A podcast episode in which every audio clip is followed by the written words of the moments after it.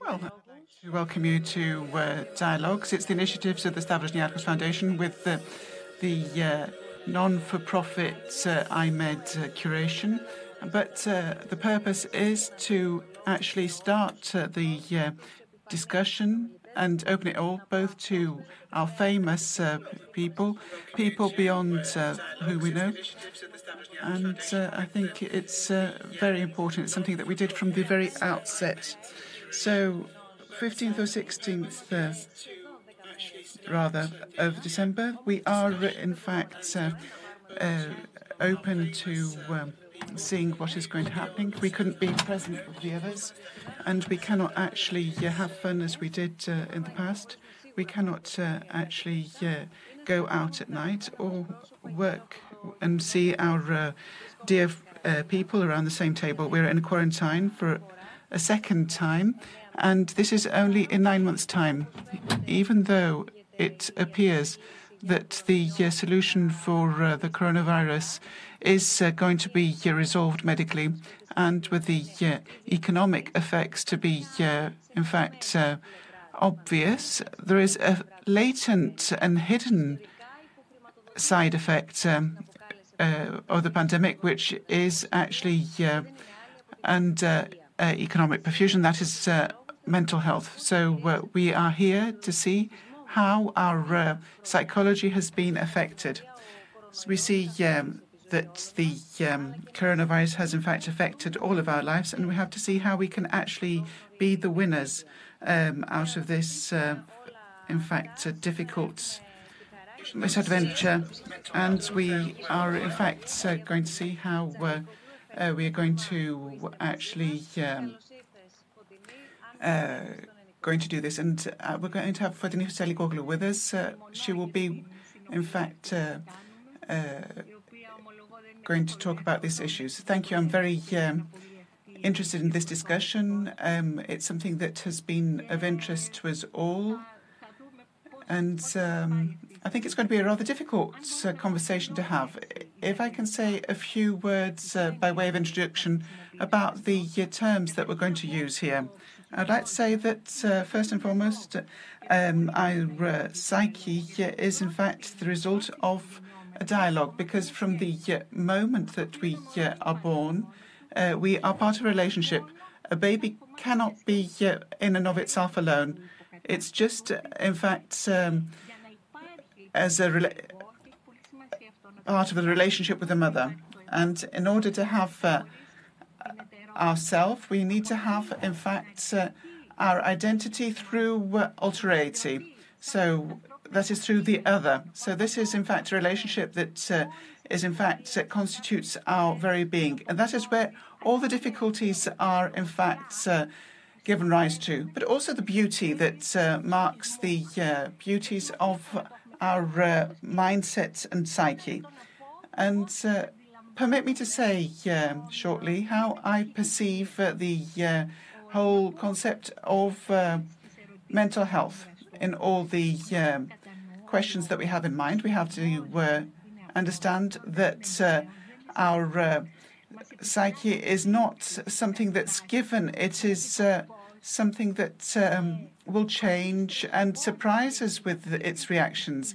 And this stressor that we're now experiencing, uh, this unprecedented phenomenon of the uh, pandemic has in fact shed light on the very light and the very dark sides of our psyche. And uh, okay, how can you define mental health? There are thousands of ways of doing it. Some people talked about the WHO's uh, definition. The mental mental health rather is uh, defined by the WHO it, as the uh, capacity that a person has to be able to respond to uh, difficult uh, conditions and to invest in the future. So you understand how this has, in fact, uh, been undermined. But I would like to uh, discuss as a much shorter definition, just two words with respect to mental health. Freud says that mental health is the capacity to love and to work. And uh, I would really like to uh, see how this difficulty in uh, loving and working and what is the imprint that it leaves on our psyche. And uh, we know that it is difficult for us to express ourselves as we had uh, been used to, or to share as we had. Uh, it's difficult to express love, that is, through tenderness, through um, um, hugs, embraces, meetings. Um, and uh, this is also true for work. We can't all enjoy our work. We can't find ourselves in the same workspace with our colleagues, and we don't all have a job. Exactly. Precisely so. And it is as if we're going, uh, in fact, uh, to the other side of the river, of course, and that's a good thing. And you know that uh, in order to uh, love and work, you need to have uh, a job first. But that is not self evident, it's not a given fact. And I think that in our whole discussion, we shouldn't take anything for granted. This is an unprecedented period of time because we have, in fact, woken up to a different world. Everything is different, the way that we relate with others, with our children, with our solitude, with ourselves, the way that we imagine things. Everything is different and other. We have felt a lot. We have tried to understand uh, quite a lot of things. We have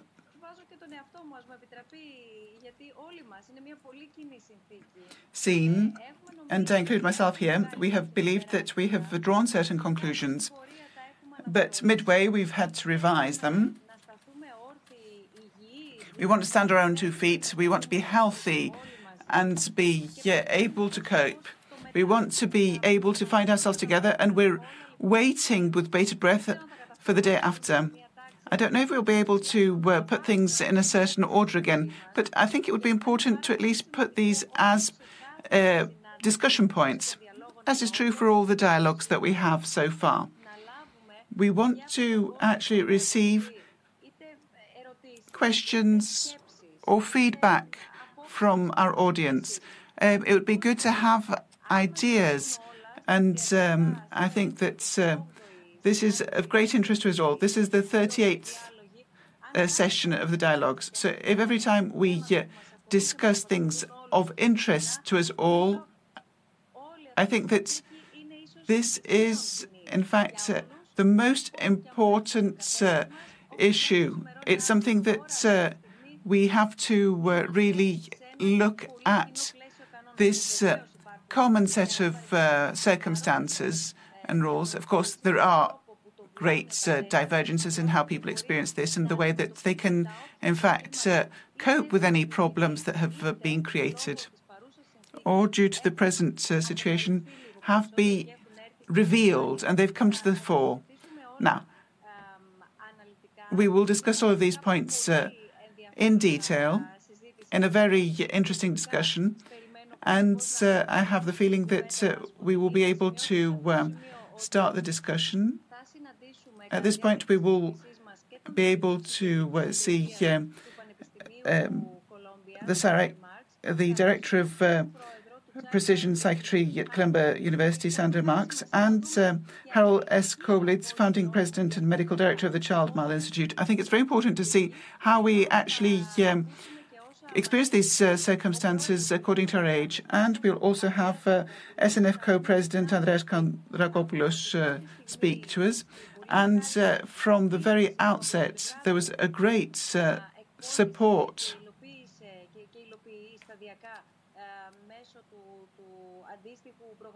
through the uh, program. The Stavros Niarchos Foundation has given great emphasis on food and access to food and on mental health.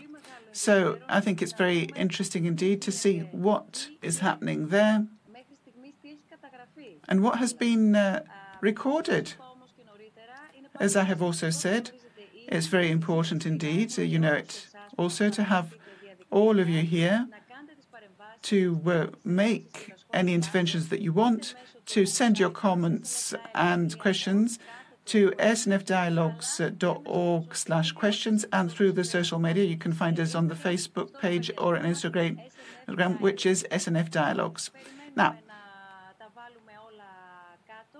We are waiting to get down to uh, discussing these points and seeing how we can handle all these points. All these things that we discuss amongst ourselves, the things that we uh, feel throughout this period,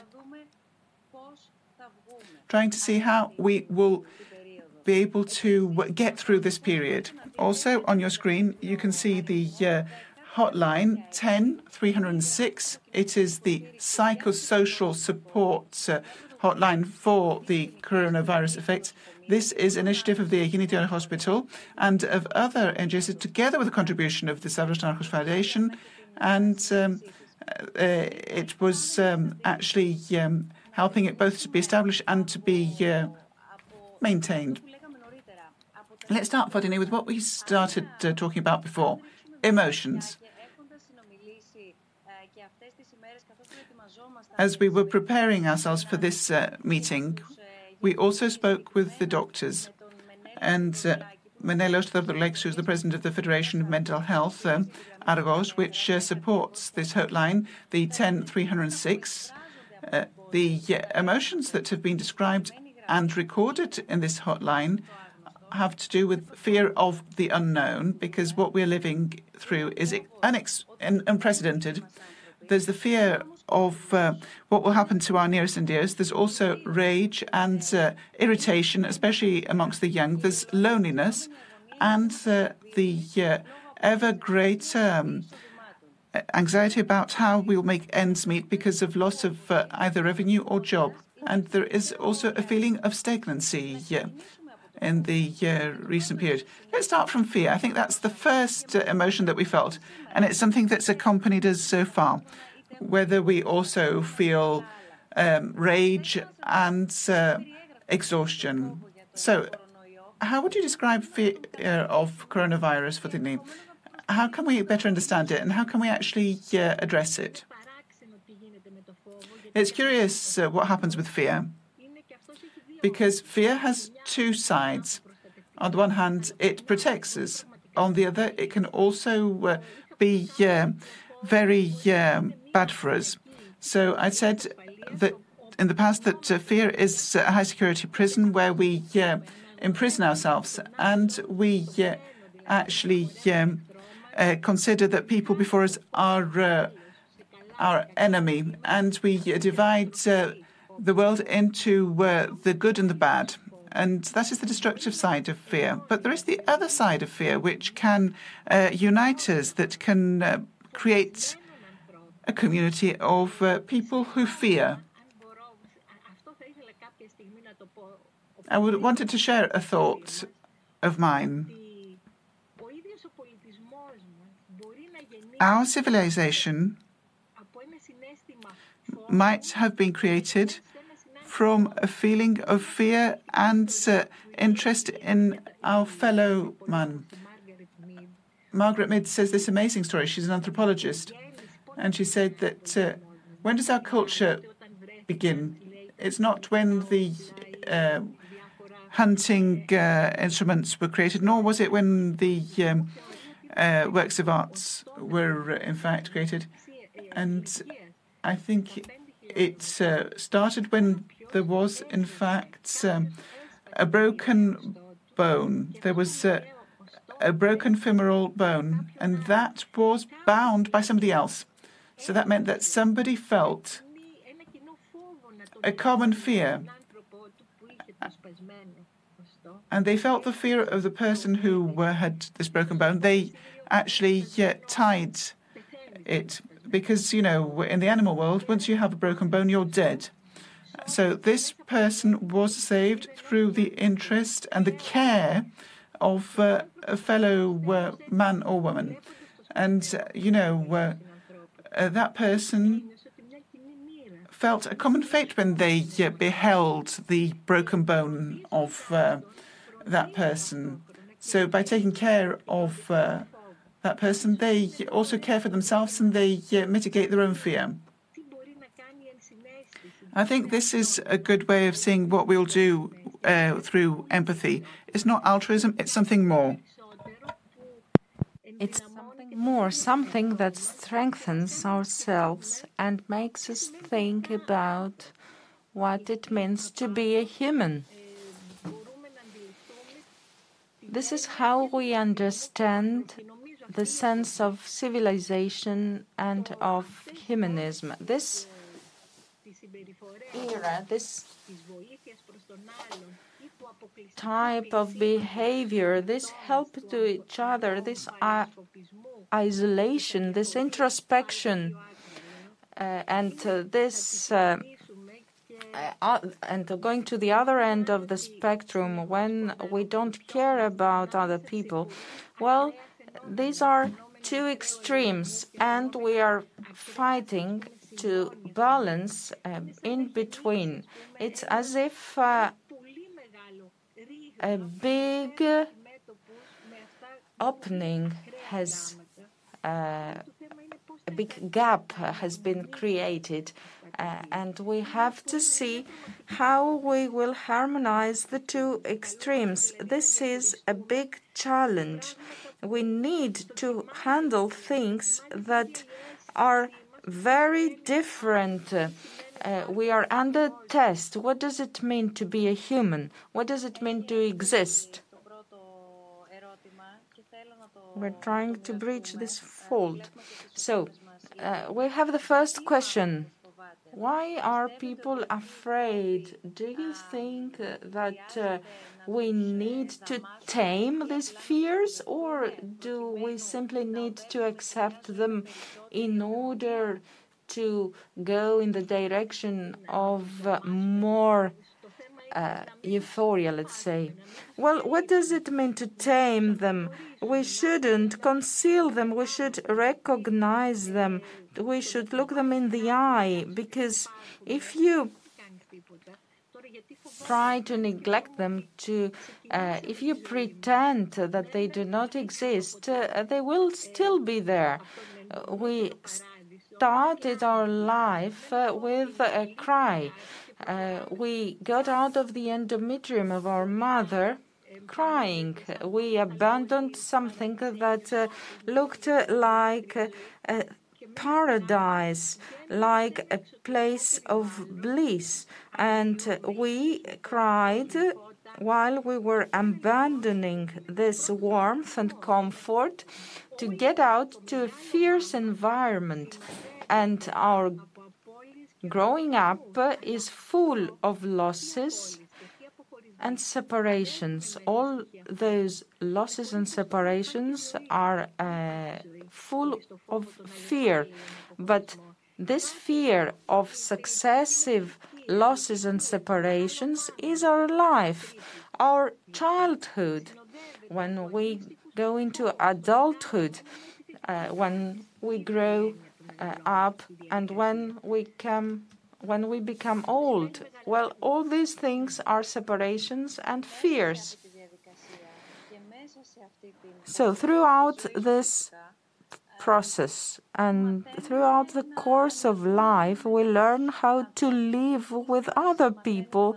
Our people our friends we learn to live in a society together with our colleagues, with all the people who are our, our neighbors.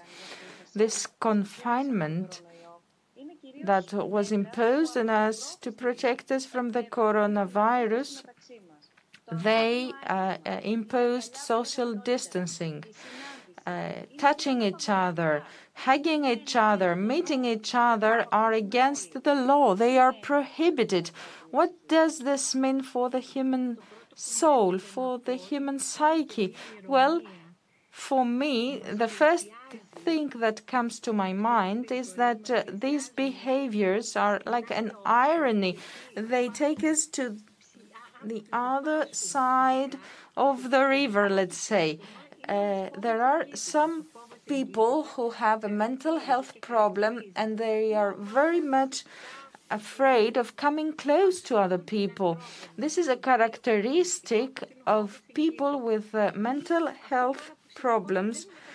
And the thing that we uh, have now, uh, uh that we have to wash our hands all the time, this is uh, uh, an ideation, and uh, this makes this is something that people with mental problems we're dealing with. And now we see that all these obsessions have made us have made us more vulnerable. Now we are connected with each other because we're all vulnerable. And this community of the vulnerable is something important because uh, it uh, actually undermines our humanism, whatever that may mean. One of the biggest problems that this pandemic has revealed is solitude. This is exactly what we've been talking about, Fotini. This is exactly what you've been explaining to us. Is there an increase in divorces and separations during this period? Because this topic has been discussed a lot. During the first lockdown, we saw a rise in divorces. Uh, is it that uh, some problems managed to come to the surface, or is it that uh, some things became problematic during the pandemic? What is it that brings us closer or takes us apart?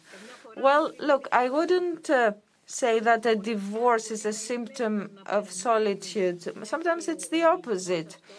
Uh, this confinement uh, has uh, brought uh, people to a very difficult position and uh, it revealed uh, the limits of our relations, the borders. we've seen people who live in families where there is violence, women or children who are faced with violence in their household.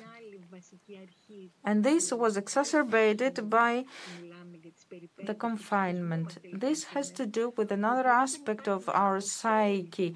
When you are deprived of your basic needs, uh, and uh, this confinement is this sort of deprivation, then violence is mobilized inside you, which will either uh, take for the form of violence towards other people, domestic violence, or uh, it is turned to yourself. And sometimes we have self destructive uh, behaviors that uh, come to the surface, addictions, and uh, other similar problems. We are at the mercy of this violence. And there is a third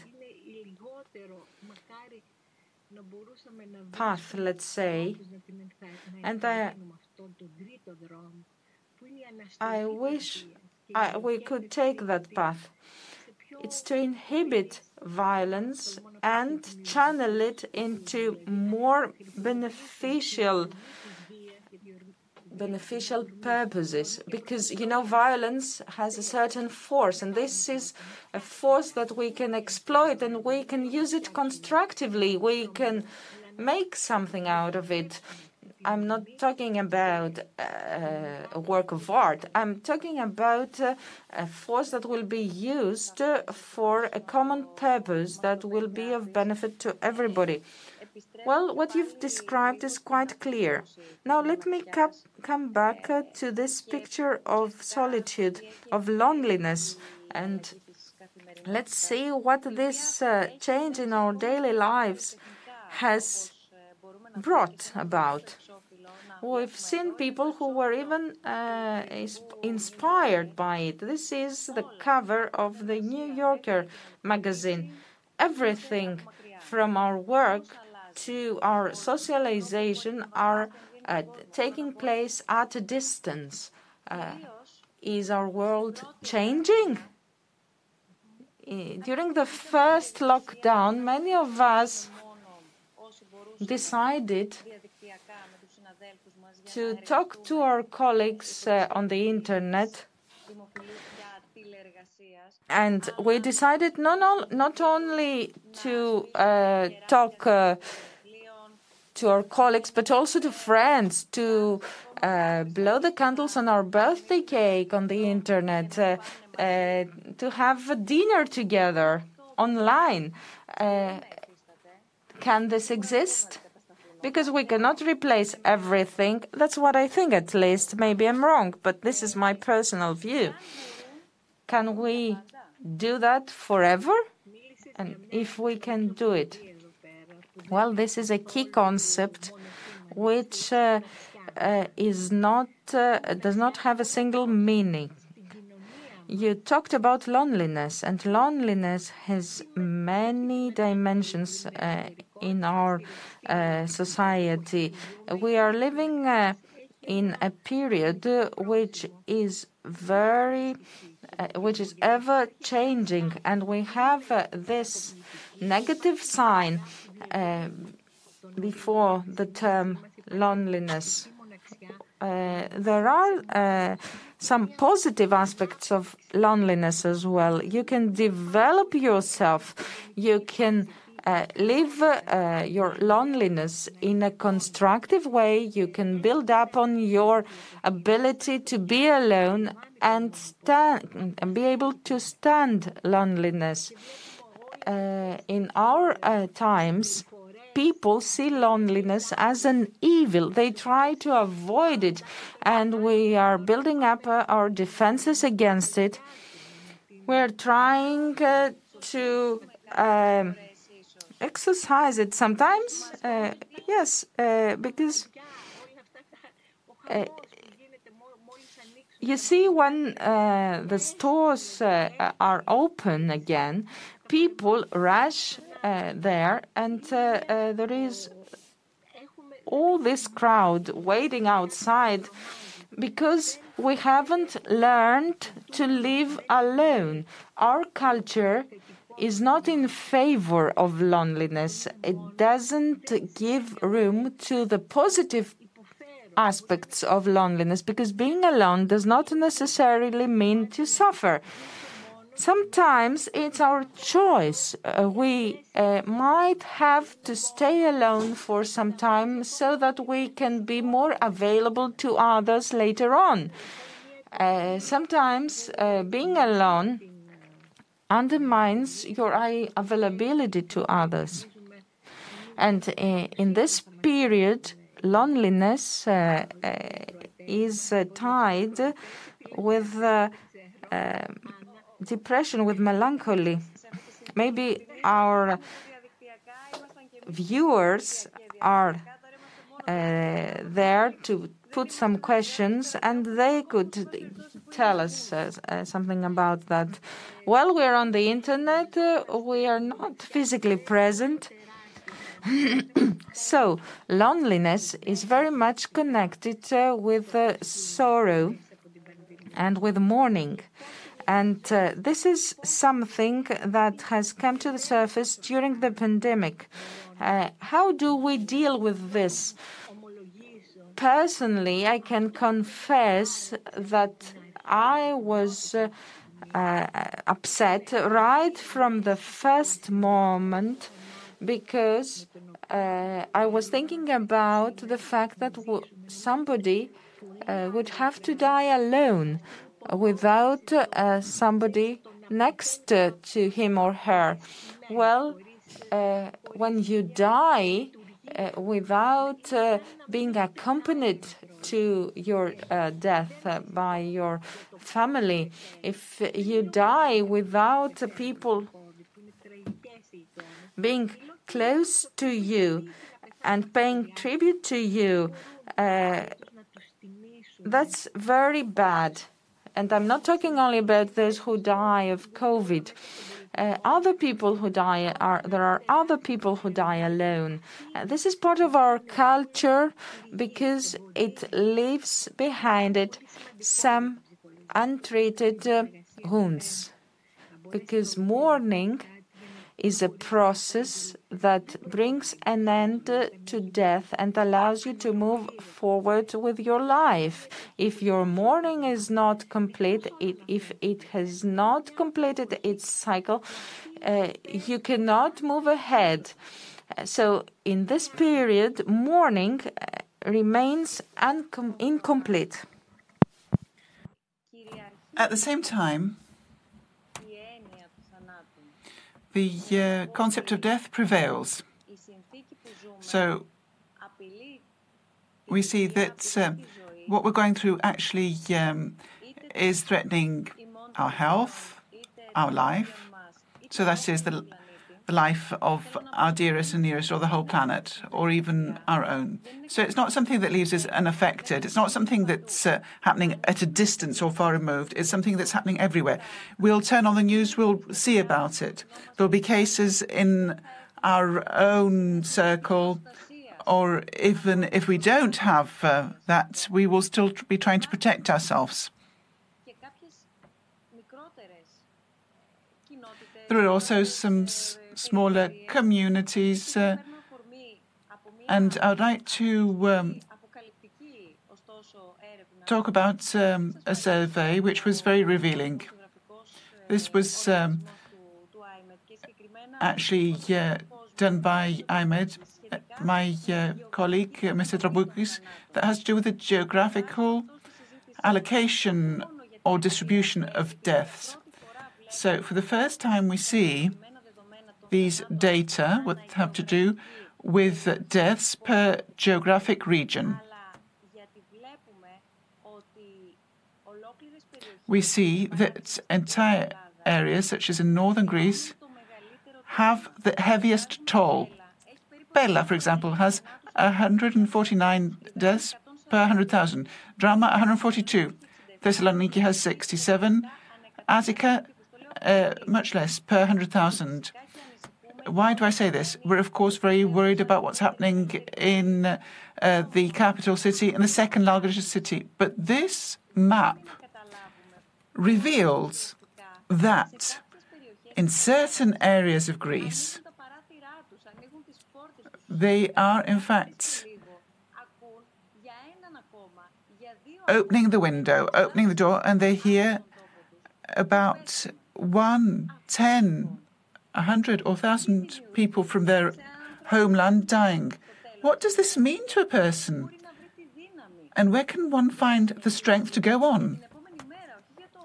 For the day after, we're not talking about the near future, but uh, simply the day after, because we see that this actually uh, creates a sense of um, fatigue. You're tired, you can't go on. Well, I'd like to connect it to what I said before, because in closed societies, rituals are even more intense, an even more intense part of our day to day life. Until now, I couldn't actually imagine this. In the past, the uh, most difficult thing was, in fact, uh, death in the hospital, not to be able to die in your own beds at home. And, you know, in closed communities, you would keep uh, the dead person at home in order to have the dirges that help greatly in the uh, processing of uh, bereavement. So, the um, hospitalized death was, in fact, in our imagination, the most painful image of death. Now, with the coronavirus, we have an ad- added image. That is the uh, image of uh, an unaccompanied uh, lonely death. Imagine how painful this is, not to be able to say goodbye. This feeling that you've actually uh, said goodbye, that you've accompanied that person. And this is, in fact, um, a ghost that raises its ugly head, and that is the ghost of death. But now it has the most fearful aspect, and that haunts us. I remembered a, a terrifying story that Yalom said in his book about death. That uh, in um, a tribe in uh, the Indies, when somebody died, the parents bought a corpse of a young girl that died in order to uh, bury them together so they were not unaccompanied in death. So imagine that. I mean, imagine what that tells us. I mean, it's amazing. All these images that we uh, have uh, got used to. How will we actually uh, put order to them in our collective consciousness? These sealed um, graves and the truckfuls of uh, dead. And uh, somebody in Bergamo said that their father died and they wanted to uh, bury him with his military outfit. So they sent it, but they were not allowed to dress him, so they sent it back. They had to be put in bags. So that is merciless, it's pitiless. You need to have strength to withstand it. You need time to process it. And you need to actually yeah, find a way of uh, expressing all of this and not to keep them within. Otherwise, uh, the pitiless uh, bereavement actually uh, is what makes us sick. If we are not able to give voice to this uh, bereavement. Okay, I keep this sentence, and I think that uh, it could well tag on to most questions that I put to you today, because a lot of us wonder what is this um, fine line? Whether we should actually uh, talk to others beyond ourselves, whether we've been able to speak to ourselves even. Should we try to return to the old life that we had? That's a friend uh, that has put a question. You see it on the screen. Or should we accept that the pandemic is, in fact, a sign that we are in a post human era. Which is this uh, previous ordinary life that we have to uh, return to? Is it so attractive? So we see that uh, this is not uh, singular. There's a multitude of such uh, ordinary uh, lives. It is in flux, it is not consistent, and it has to do with the experiences or lack of experience of people. So, what is the ordinary state of affairs that we should return to? What uh, is uh, the prior state of affairs that we need to protect? Mm. I think we need to ponder it through the uh, fissures, the gaps, the um, dehumanizing um, inequalities and disparities that have uh, been established. I do not think that normalcy in and of itself is um, a dream landscape that merits our returning to it.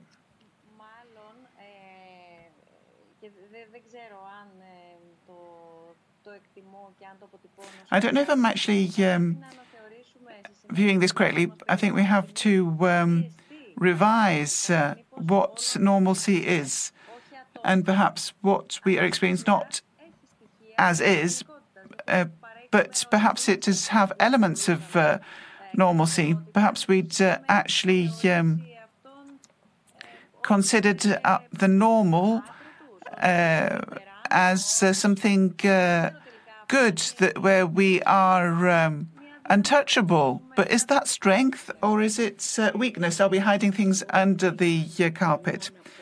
And I think that one great benefit, if I dare so, say so, is this um, debunking of the myth of somebody who is omnipotent that can uh, actually do everything by himself. Because in the pandemic, we now know that we cannot uh, be the ones that have control over ourselves. And uh, this myth uh, is actually uh, disappearing.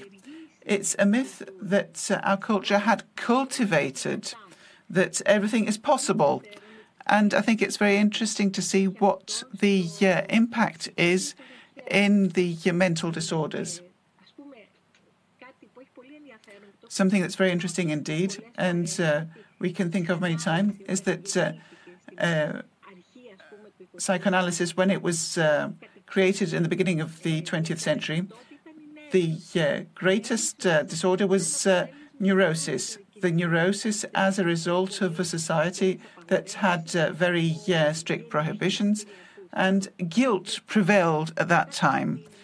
Then, after the 1960s, there was a sense that everything was possible, that there was nothing forbidden. And uh, it's very interesting that the neurosis uh, gave way to depression. Why? Because people felt that everything was possible, and uh, one person was not able to do it. So that person felt that they were not good enough. So that means that the uh, central disorder was, from that point forward, depression. Depression as a, sense of inadequacy on behalf of people, inadequate to uh, deal with this uh, narcissistic uh, necessity to be able to do everything, that everything's possible. So we see that the pandemic had, in fact, um, done away with this ideology that everything is feasible, that you can do everything, which was, um, in fact, impossible. But uh, the uh, pandemic has, in fact, uh, blown this away. That's very interesting when we see what are the uh, anxiety that we feel on a day to day basis that I can't go out to get the gifts that I should uh, get or that I bought in the past Christmases. I cannot actually uh, lay the table as I did the years past.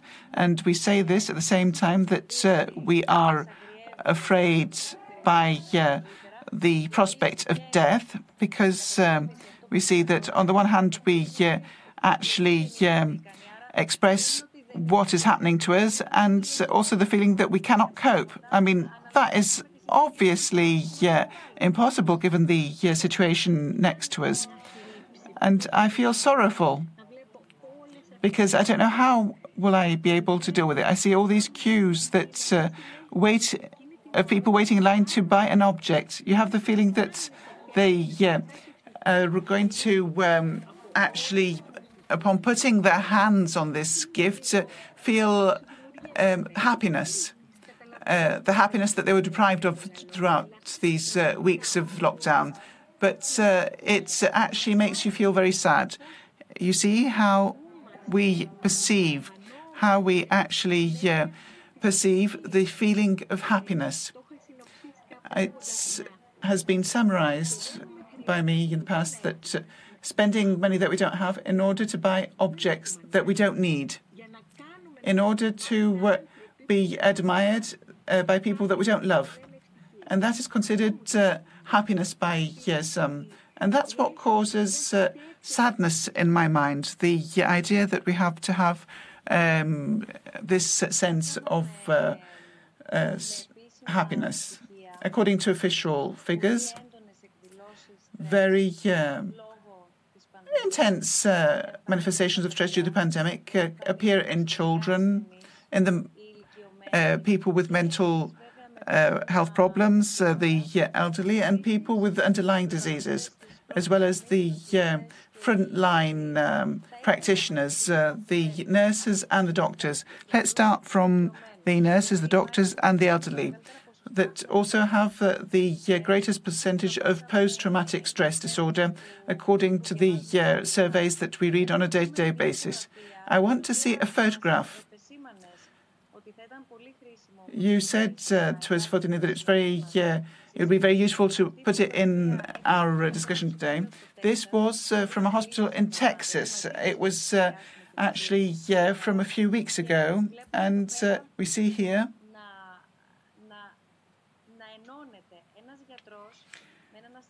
we see a doctor actually coming close to a uh, senior citizen, uh, somebody who is uh, young with somebody who's older, and they've come together with a, common enemy. This is uh, something that uh, you talked about before. Isn't that a truly amazing photograph? I must say that when I first saw it, one of the things that changed in my um, uh, well, something that changed in my life is that I uh, started uh, uh, using Facebook. And when I saw this posted on Facebook, I was amazed by the uh, huge number of responses below. And I wonder what actually uh, uh, makes us react in this photograph.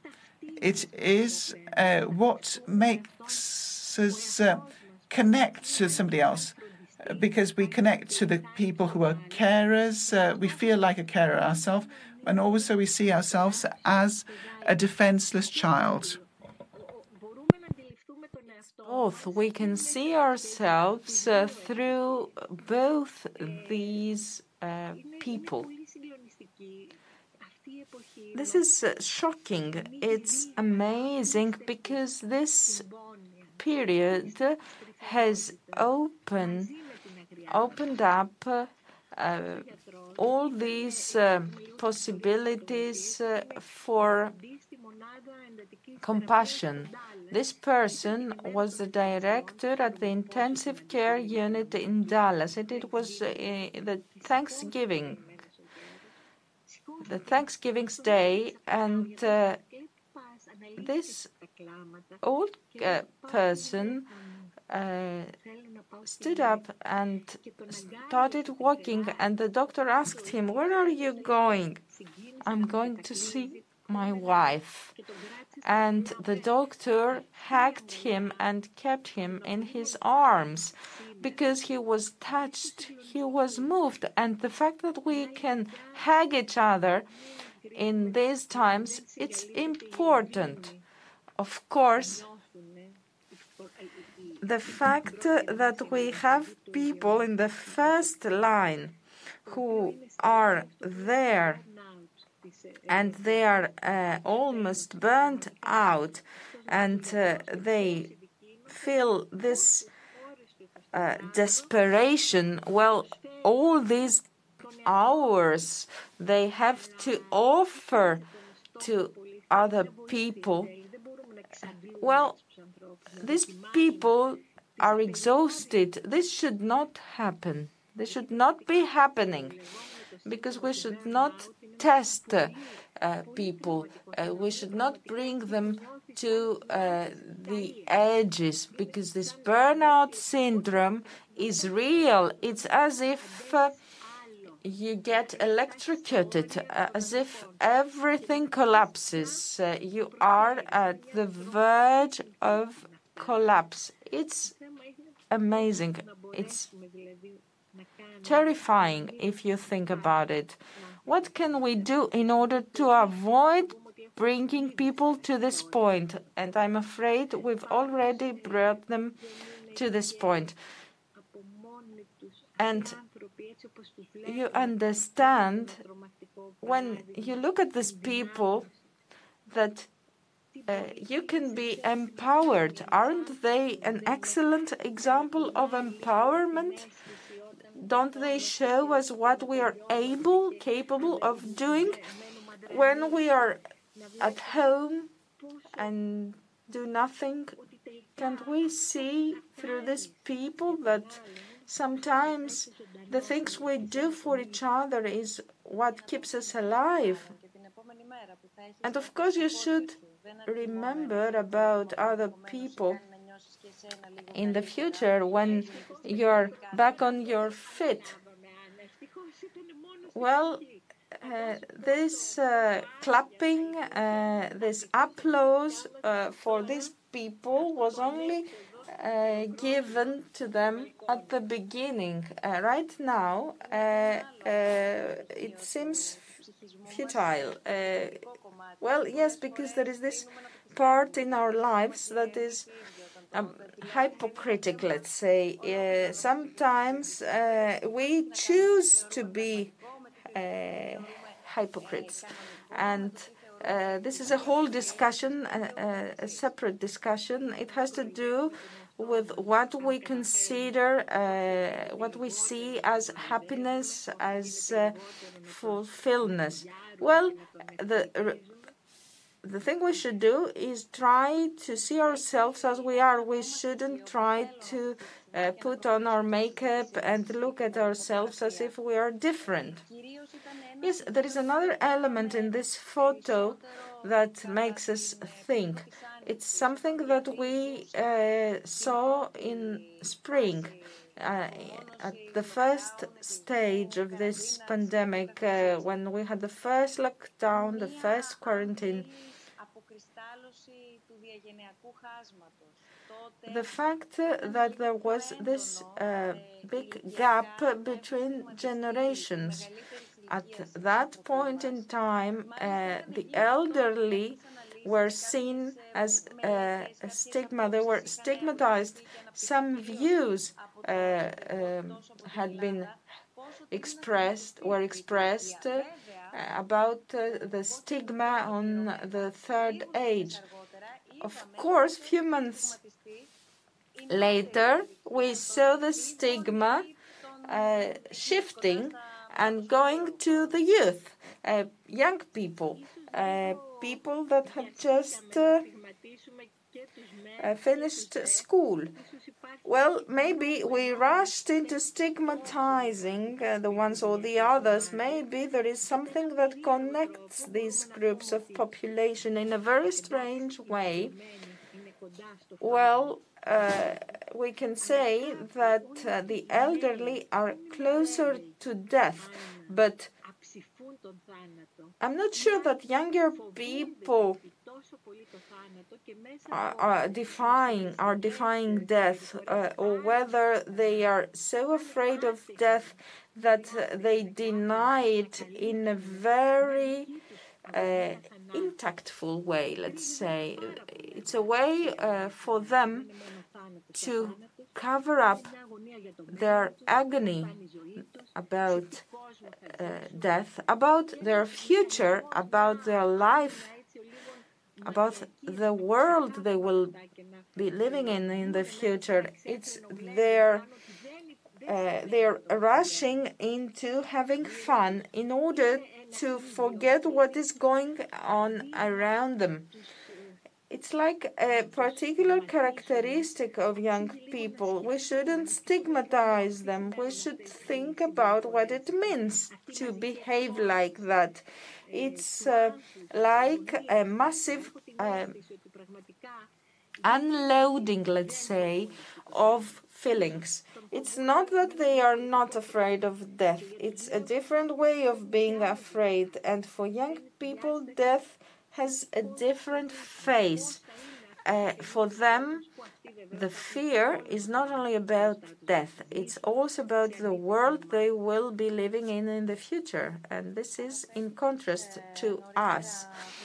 Well, uh, you said before, Foteini, and uh, we also saw the surveys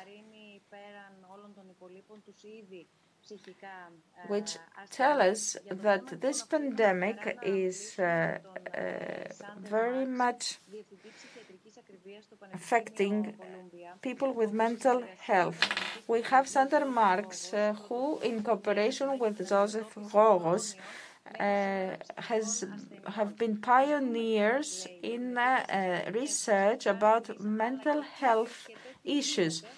Let us uh, hear about that. He will tell us a few things about this okay, research. So, Dr. Markx, thank you for taking the time to be with us today. How would you describe the way the fear for the pandemic affected our psychology those past 12 months?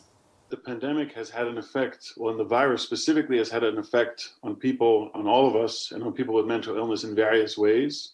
What we are learning is that the virus itself can actually get into the brain and cause through both direct and indirect mechanisms all sorts of potential problems in the brain. It could cause inflammation that could lead to the emergence of new onset of mental health related issues that could come up over the course of months or even years after the infection was had by a given individual. So this is something that our field has to study in the coming months and years.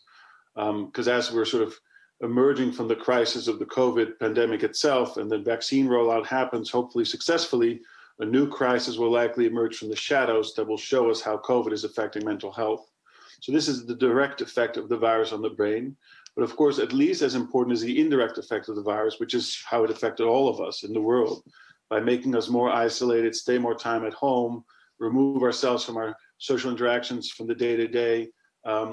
This has an effect on all of us. It makes us more stressed, anxiety levels are up, depression rates are going up, There's clear reports that suicide is, is increased as well as, as is domestic abuse. But people with mental health issues that already were around before the pandemic are going to see a worsening of those as well. There's less access to care. People are not showing up in the clinics as much because they're distrustful or the clinics were not open. So, on many different levels, in both healthy and previously mentally ill individuals, the pandemic is causing a major effect on our mental health. Can you give us examples from, from your experience with patients on the influence this virus and the restriction measures had on people? So when I speak with my, my patients in the clinic and in the private practice context, what you see is that schizophrenic patients who suffer from a condition where they struggle with reality testing and you know they can have paranoid feelings about things you know the, the, the, virus sort of enhances that paranoia even more people are very distrustful of people that might be out to harm them so then they're even less likely to come to the clinic let's say. You know general feelings of trust are, are sort of uh, strained a lot. People with depression who have a hard time coming, coming out of bed in the morning because they have no energy and they feel you know what's the point of it all? They feel their outlook on life is is not what it normally is. Now they feel even more um, pessimistic about the outlook of things. The virus and sort of the global burden it has put on all of us in societies across the world has sort of made people with depression struggle even more. I mean this is evidence why suicide rates are going up because people feel panicky their financial strain on their lives you know the financial the strain on their finances their social lives are leading people to feel more stuck in their lives. So I hear this from virtually all of my patients. People with autism who have already have a hard time connecting with people, now they're not even coming outside as much, if at all. So for them, this was a very critical thing to be pushed for and to be helped with by their care. Now they're staying at home, sometimes in group homes, sometimes with their families. So literally everybody with mental health has been infected by the pandemic just like everybody else, but the mental health is a particular vulnerable area where the where the pandemic is having an even bigger effect, I think, than, than many people appreciate. What is your view on the long term consequences this pandemic could have on our mental health?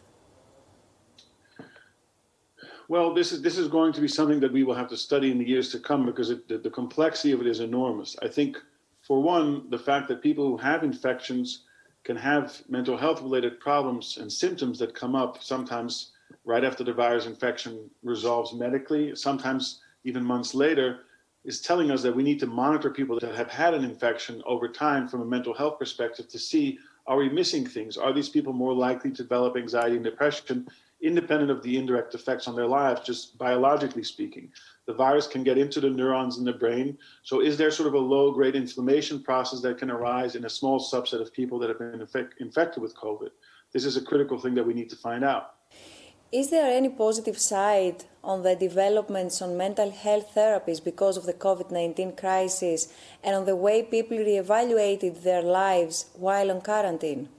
Yeah, I, I, do think there's there is a silver lining here that is worth pointing out. Of course, this is a very major challenge this this pandemic as a whole, but as we have seen, like you just said, reevaluating our lives is is a positive thing for all of us. I think that the fact that we were all sort of forced to stop and reflect on the priorities in our lives and the things that matters most and what do we want to spend most of our time doing the fact that a lot of us were forced to spend more time with our families is of course a good thing the reappreciation of spending time with loved ones is critical and this is no different for for anybody in any part of the world in terms of mental health one of the things that stands out as giving us some room for optimism is for once is how efficient the collaboration has been between academia government and the private sector into developing a vaccine what used to take maybe six, seven years from the time a new virus emerged to the development of an, of an effective vaccine would take six to seven years. Now, in a matter of six to seven months, we have a multitude of vaccines, all of which look rather promising. So, to show the efficiency that this can sort of the mobilization of effort, resources, and financial support for a common cause is enormous. Could you explain what is precision psychiatry and its approach on mental health? Yes. Precision psychiatry essentially comes down to the customization of care, so the tailoring of care to the individual patient sitting in front of you. And so that relies on the advancements in three major areas, particularly speaking number one, genetic sequencing, so the, the evolution in the field of genetic sequencing that has allowed us to uncover the genetic causes of psychiatric illnesses. Number two, stem cell technology, that we can now take peripheral blood from an individual sitting in front of us and makes blood cells go back, developmentally speaking, in time to become embryonic stem cells and make those develop into any cell of the body, including brain cells. And number three, the advancements in the field of neuroscience. Those three things together have allowed us to come to a point in time where now we can actually figure out what is the cause of an individual psychiatric condition and how can we come up with a new treatment that we tailor to that specific cause. And the idea is by tailoring a treatment to an individual cause of an individual disease, a mental health issue in this case, the effectiveness of that treatment becomes incrementally higher and we can control the side effects much better as well. And we have seen this in the field of oncology, how in the last few years, by tailoring treatment to individual molecular causes there, meaning one mutation that causes one form of cancer, let's say, you can get way better efficacy. And it's our belief now that with all these major advancements in these three areas in psychiatry, we can now start doing the same exact thing here. So for the first time, we can start to understand the genetic architecture that underlies different psychiatric conditions like schizophrenia and autism, where before we did not really know what that disease involved, we can start to make inroads and better understand the biological underpinnings of those diseases. So all these things together now are leading to initiatives around the world. And at Columbia, where we are located, we're trying to advance this as sort of a leader in the field that we want to in- integrate all these different facets of initiative into an integrated way to impact the clinical side, to improve the quality of life of our patients that we serve right now, to impact the clinical care that we provide. Thank you very much, Dr. Markx.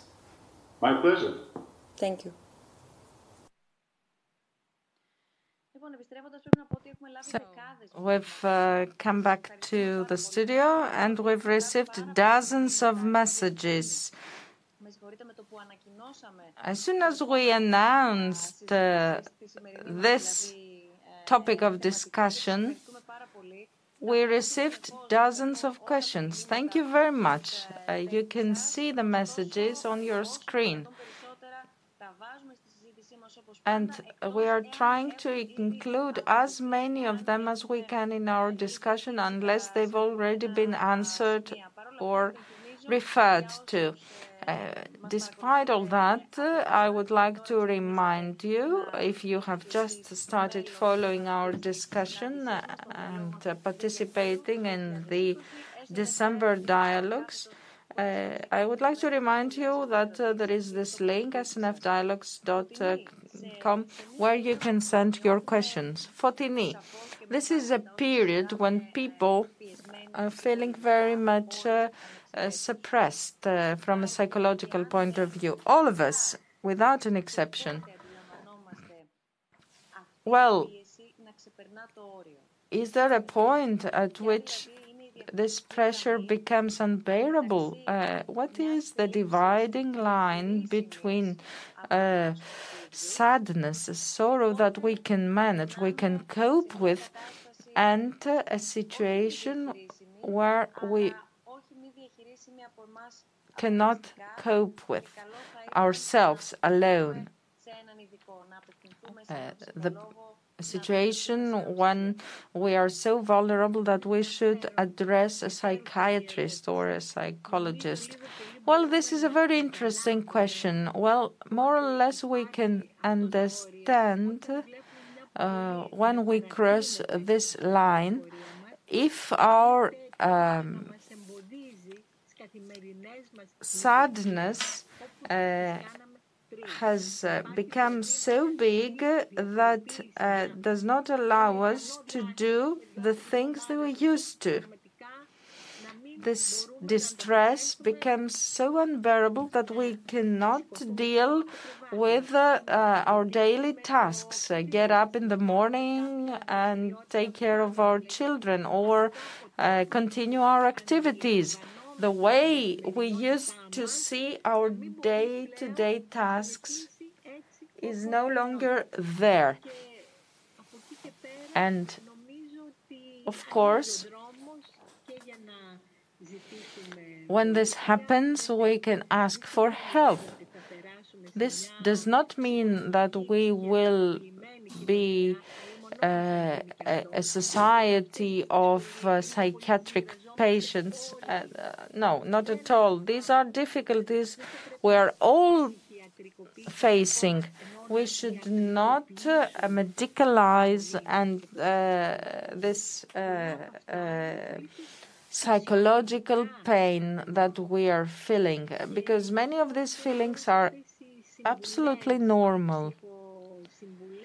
all of those uh, pieces of advice, this guidance that we've been giving to people, this avalanche of instructions about what one should do uh, on a psychological level is not helpful because there are no general there is no general advice. Each one of us is unique we have our own experiences our own understanding of things.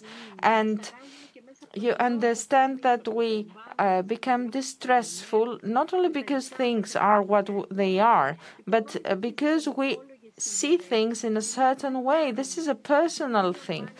How we uh, look at reality is a personal thing, and how we interpret our reality is a personal thing. We are unique. Our life, our traumas, our experiences from the past to come back uh, to life, and this post traumatic stress that you mentioned, Anna, before, is a very difficult because it turns time upside down. It's as if what you've been through is uh, projected into the future. You see it in your imagination, you dream about it. It's as if we are open to this trauma. Uh, we are there, and this trauma cannot heal. I cannot be more specific, and maybe I shouldn't be more specific uh, in my answer. Well, I fully understand what do you mean. Each one of us can feel what you mean because we've realized uh, through our experience uh, that uh, we can see this dividing line when it exists. That is something that I should say now. This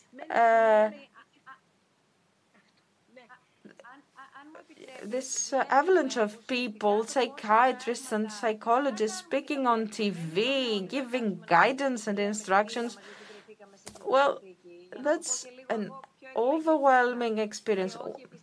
Let me tell you something, uh, something that I could tell in more plain uh, terms. In the five tips that we get what can I cook today? What can I wear when I am at home to feel better? We see another five tips uh, to improve our mental health. Well,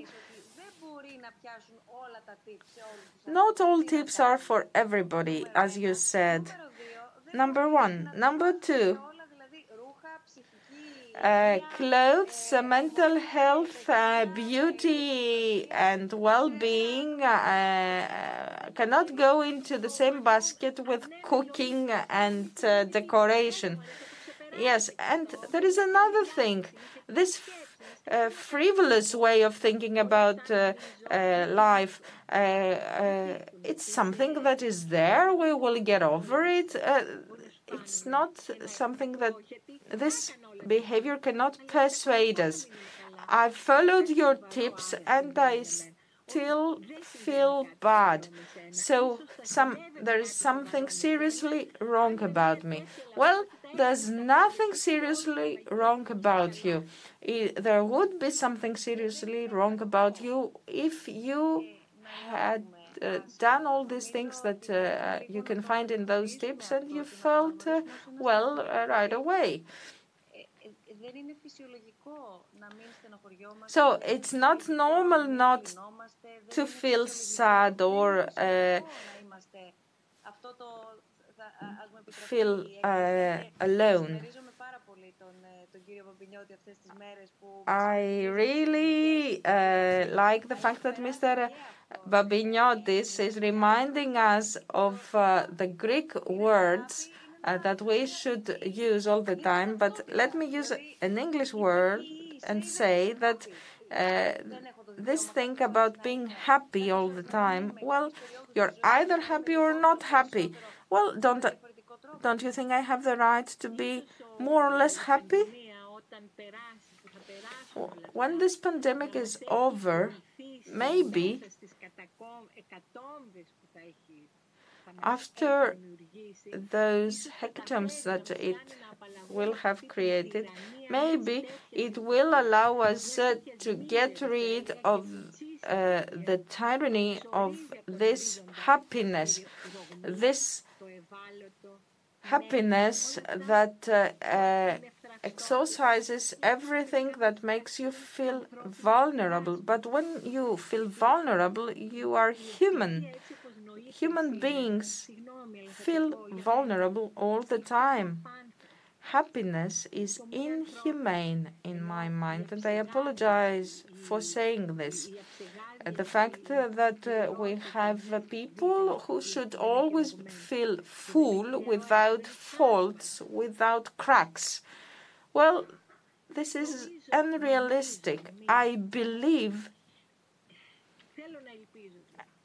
and I hope that we will manage to uh, embrace humans and the human being in a different way because this omnipotence, this uh, uh, idea that people can do everything and they can make it all the time, well, this is inhumane and false.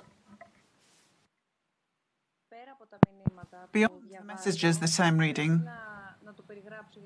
I have described it because we can't see it. We see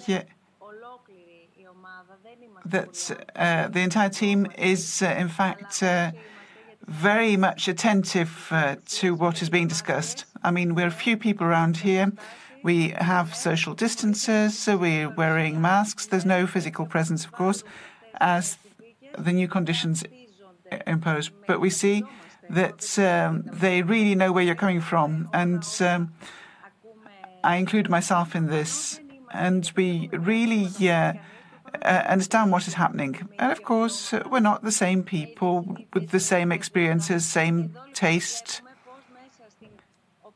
So we see how people from their own corner, isolated corner for that matter, uh, see how they can actually come together and um, have uh, a more, a, better, a, a, more real contact. So uh, we see that these cracks are so big that we will get through. So I think that this um, crack allows the uh, flood to come through. Is it is it normal for us to feel this despair, even though our uh, living conditions are, in fact, uh, better than others around us? Good health, uh, a good professional life, friends that uh, keep us company, even uh, from a distance. I can I have somebody to call. So the question is: Is it normal to us to feel true sorrow and despair? Even though we might be yeah, at a distance from others, but we are healthy. We have people to speak to. I think that's uh, a moral stance that shows uh, a thought that uh, tortures. And it has an ethical dimension. It's something that I recognize.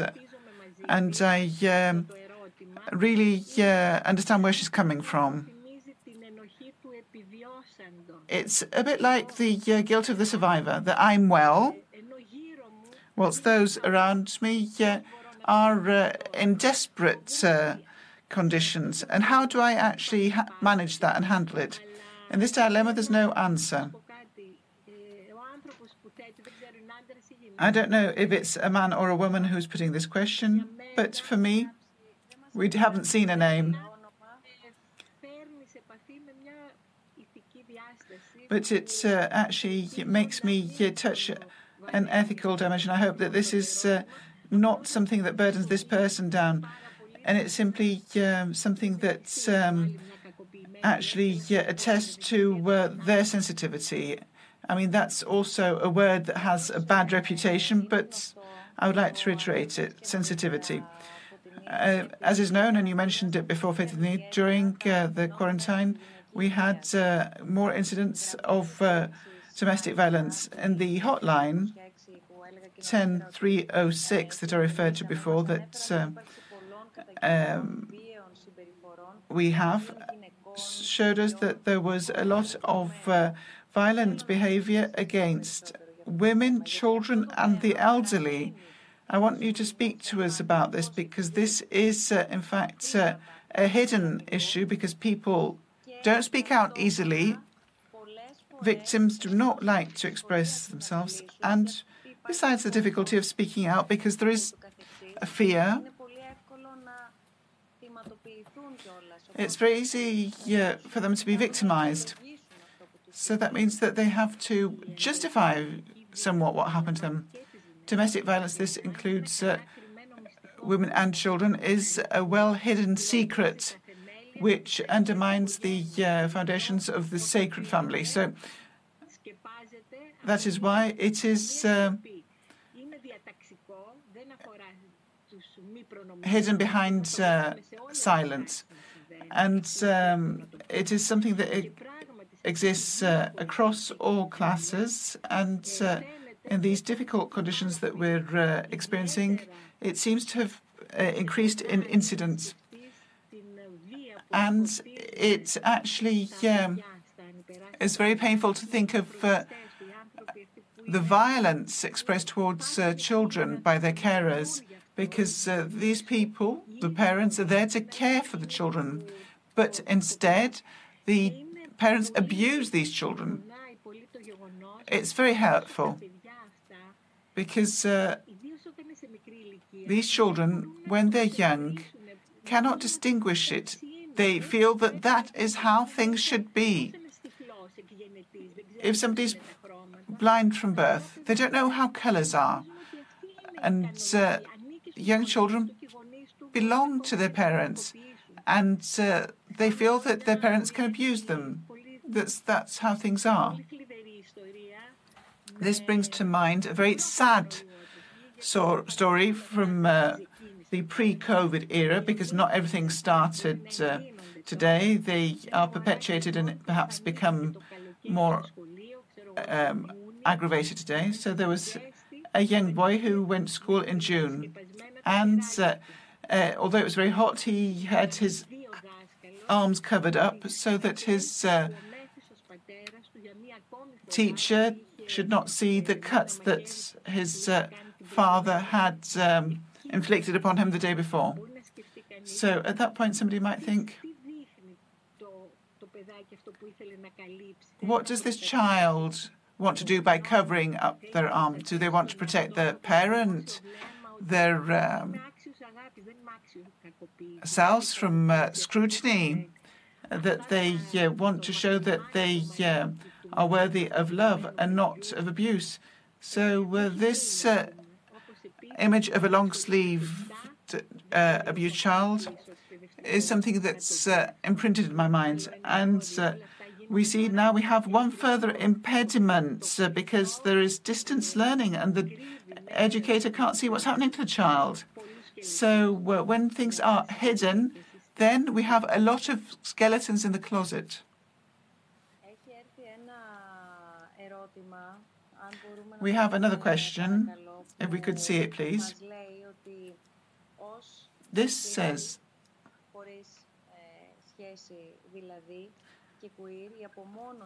being single and queer, isolation was already harsh. The pandemic has also uh, struck my my family, and I feel even more vulnerable. There's no sense of community. I cannot depend on anybody. How could I avoid so much loneliness? Here we have this uh, huge issue of uh, stigma. This is uh, truly unacceptable, but it exists. We stigmatize the different groups. And this is the um, pathology of uh, normality which brings about these exclusions. And we see that uh, many diverse people are affected and when we have uh, eras of deprivation or difficult times, all of these things actually become aggravated. There's more hatred, there's more fear of uh, others, and uh, fear of diversity. You, you feel that uh, you have to hide your uh, difference, and the more precarious that you feel, uh, the more intense these movements of exclusion are. Another vulnerable group you referred to children beforehand and how they experience domestic violence, but more broadly, children are now experiencing these conditions uh, in uh, a, a, different way because they don't go to school. This alters their um, ordinary life. Uh, you know, school is the second pillar of socialization, and they have distance learning and everything that goes with it. So, another vulnerable group are children. They experience so much stress because of all these new things that have uh, actually uh, changed their life.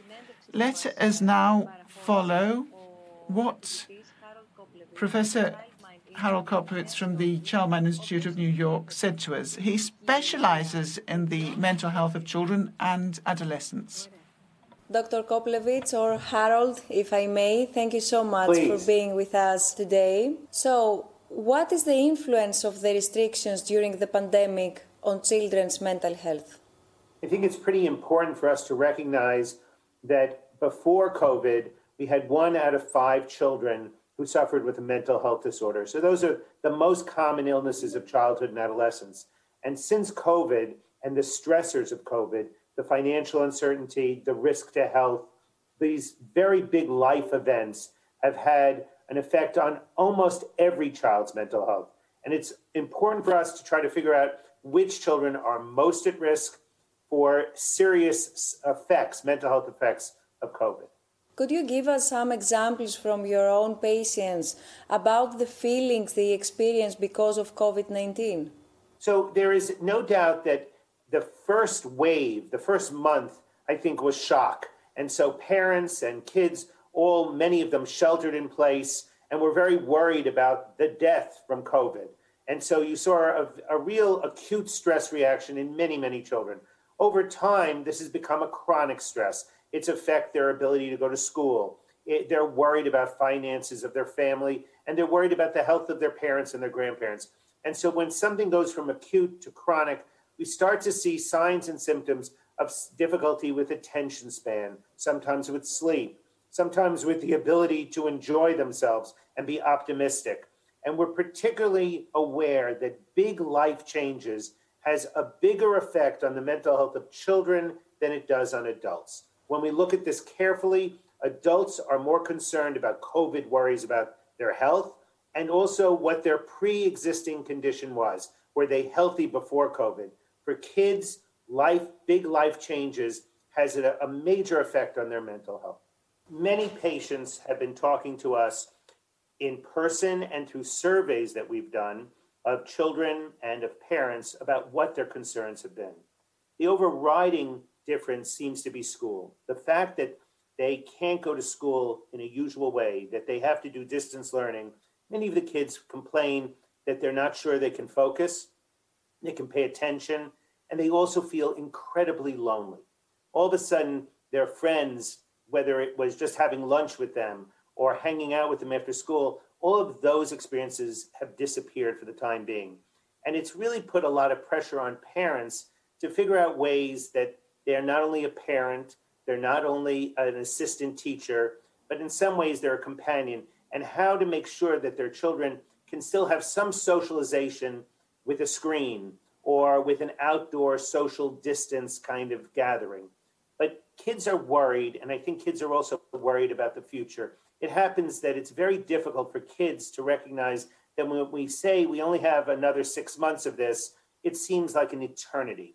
For us who are adults, six months is a small proportion of how long we've lived. For them, it seems like it's never going to end. And we worry that they're getting demoralized, not necessarily depressed, but they're starting to lose hope that things will get better. And parents and doctors have to really break this down for them. Let's get through this week. Let's see what was good this week. What do we have to be grateful for? What is your fear for the future in terms of the effect of COVID 19, especially on children? So I, I think that in the same way that in many ways we weren't prepared for a global pandemic, I think we also have a problem that we have to now prepare for a wave of anxiety. It would be normal that once we're vaccinated, once the country opens up or the world opens up, that children who have been at home and haven't had to separate from their parents might have more separation anxiety than before. They may have more social anxiety, so that if they were suffering before COVID, their symptoms have gone underground. And I worry about those kids who have obsessive compulsive disorder. And I also am concerned that some kids are going to have PTSD symptoms. So, as a world, as a society, I think we really have to give a priority to mental health of our children and adolescents because of COVID. Is there any positive side on the way the, the whole humanity and mental health community had to reconsider, let's say, their approach and methods? Yeah, so I, I think it's a moment where for many years the stigma surrounding mental health disorders have kept parents from getting the help that they need. In the United States, it takes on average two years from the onset of symptoms before a parent goes and gets mental health for consultation for their child. So if you think that if they got a rash, they would go get help a few hours later. And if the rash didn't go away, they'd call a doctor two or three days later. And if that didn't work, they'd go see a specialist two weeks later. And yet we wait two years. So if there was ever a time for us to find a silver lining because of COVID, I think it's the fact that now we have telemental health, which makes us available much easier, uh, the privacy of one's home, no transportation problems. But secondly, the moment that everyone needs to think about their mental health, particularly for children. Recently, Michelle Obama our former First Lady, actually posted that she's struggling with a minor depression right now. That's a very big deal. When a healthy looking, vibrant, super smart individual says, it's COVID is affecting my brain and my mood, that gives license to parents to say, I'm not going to make my child suffer. I'm not going to be ashamed. I'm going to make sure my child gets care so that he could be or she could be the person that they really deserve can you give us some more information on the Child Mind Institute? So, the Child Mind Institute was founded 11 years ago, and we decided that since the most common illnesses of childhood and adolescence were mental health and learning disorders, that we should have an independent institution that was not for profit, that was providing evidence based care, science based care, that was open science, that was doing research to find a biomarker, the difference between a child with anxiety versus a child with depression, and to share that data with scientists around the world before we published, so that many, many more, thousands of scientists from everywhere were looking at the data about the brain, developing brains of kids who might have a mental health disorder. And last, we think it's important to educate the world about how real, common, and treatable. And we see that the biggest advances, in our opinion, are in the psychosocial interventions cognitive behavioral therapy, dialectical behavioral therapy, parent management treatments, treatments that take 10, 12 sessions, and you see massive, massive changes. Thank you so much, Harold, for this discussion. Oh, it's been my pleasure. And thank you for the work that uh, SNF is doing.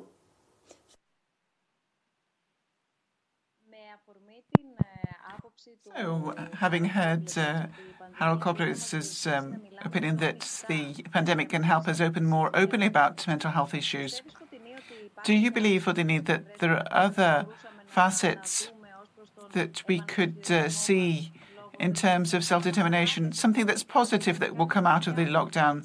Perhaps the quarantine will stop us uh, from actually being immersed in our day to day life and have times for some introspection. Well, when you listen to these eminent uh, scientists talking about uh, mental health disorders and the others with respect to the problems of uh, children, I think that uh, it makes us feel for the uh, mentally ill. Uh, and we feel that we have many of the symptoms talked about, and we also feel for the young children. So, this is also a very important movement uh, of destigmatization. It's not us and them. we are uh, actually bridging this divide. And um, this is truly uh,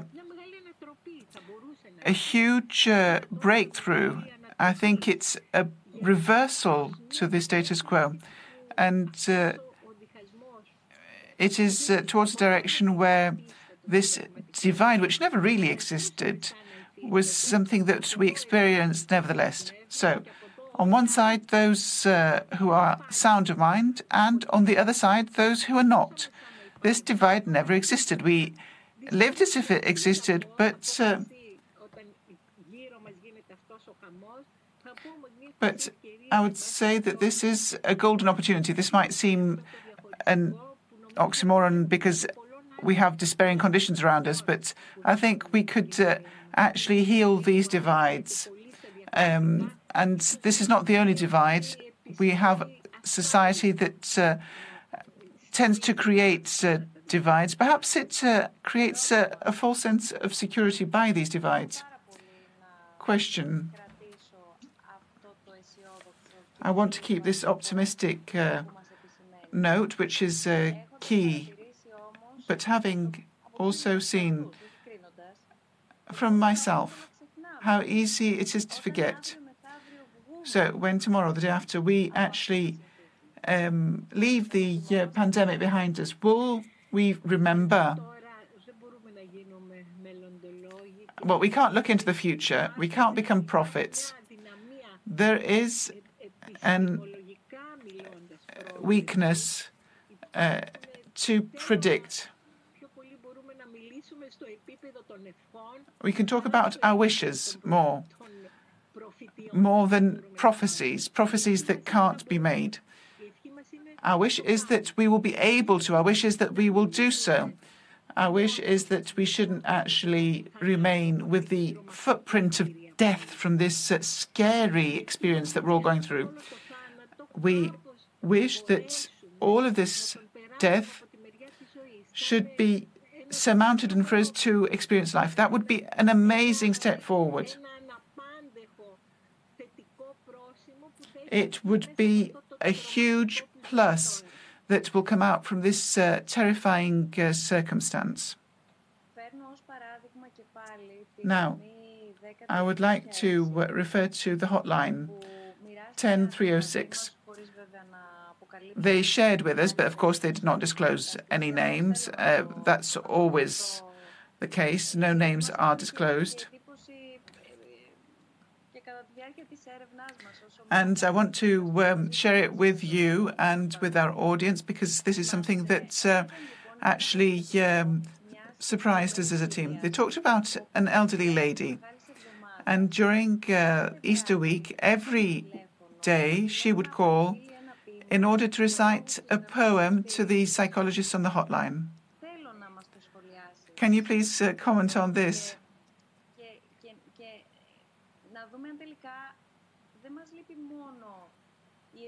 Perhaps what is missing is not so much communication.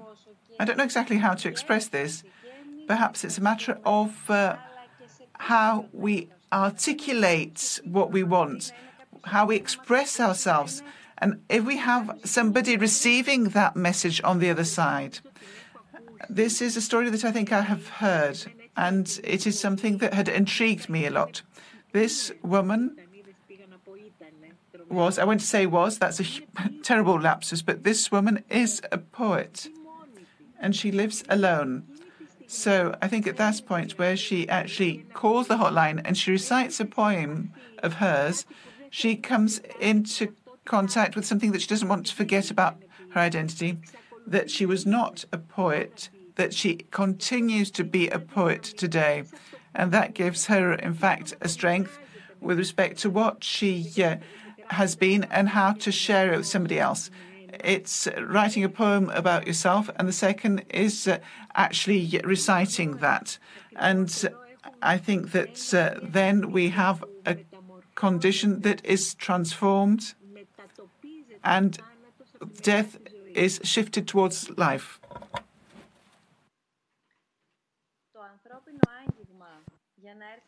Human touch Let's come to some more practical things. which are also semantically important.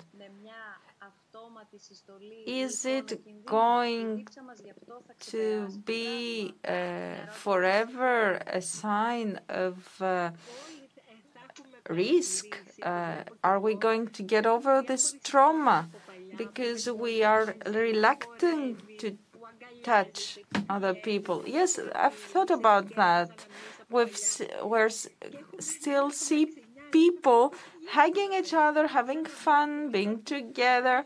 And when we look at them, we feel uh, some as if that's strange. It looks like a paradox, as if uh, this has become normal, not to touch each other, not to hug each other. Well, I am optimistic.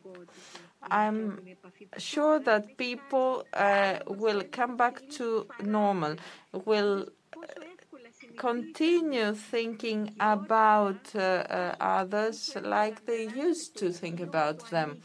And uh, it's so easy to become unfamiliar with something and then become familiar with it again. Uh, this uh, uh, familiarity with touching each other will come back, I'm sure. let me ask you, Foteini, if you allow me, how did you experience, how uh, do you still feel about this?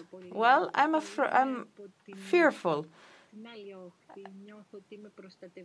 I but I fear that sometimes I am protected because I have uh, uh, some uh, knowledge and this makes me uh, feel the burden of having to be strong because in my relationship, in my relationships, in my uh, work, I didn't let myself uh, uh, feel depressed. I was uh, exchanging letters with Tassoula Eptakili during the quarantine, and this sharing has made me uh, feel that even in the darkness, in uh, these nights of insomnia, uh, we can find a topic for uh, a book. Uh, we can record all these things in a letter, in a book, and this has always been my way of dealing with despair. Uh, throughout my life, I've been writing in order to deal with uh, sadness, and uh, for me, as an author, this is a privilege. I can show, uh, I can shed light on the darkest points by writing about them. The time you sit down and write about these things, you metabolize them. The darkest darkness, which is on the side of death, uh, crosses the line and goes to the side of life. So I was protected. But this does not make me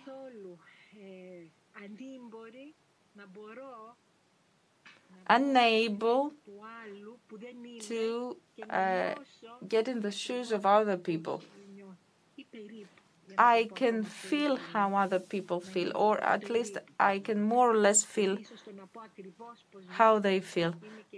Because if you say that I can feel exactly what you feel, uh, is like being uh, sacrilegious. I am in a position to empathize with other people at least. Well, let me let me add to that because it's not only the content of the book, but also the way you created it uh, with uh, your colleague, uh, who's a very good person as well, Tassoula Eptakili.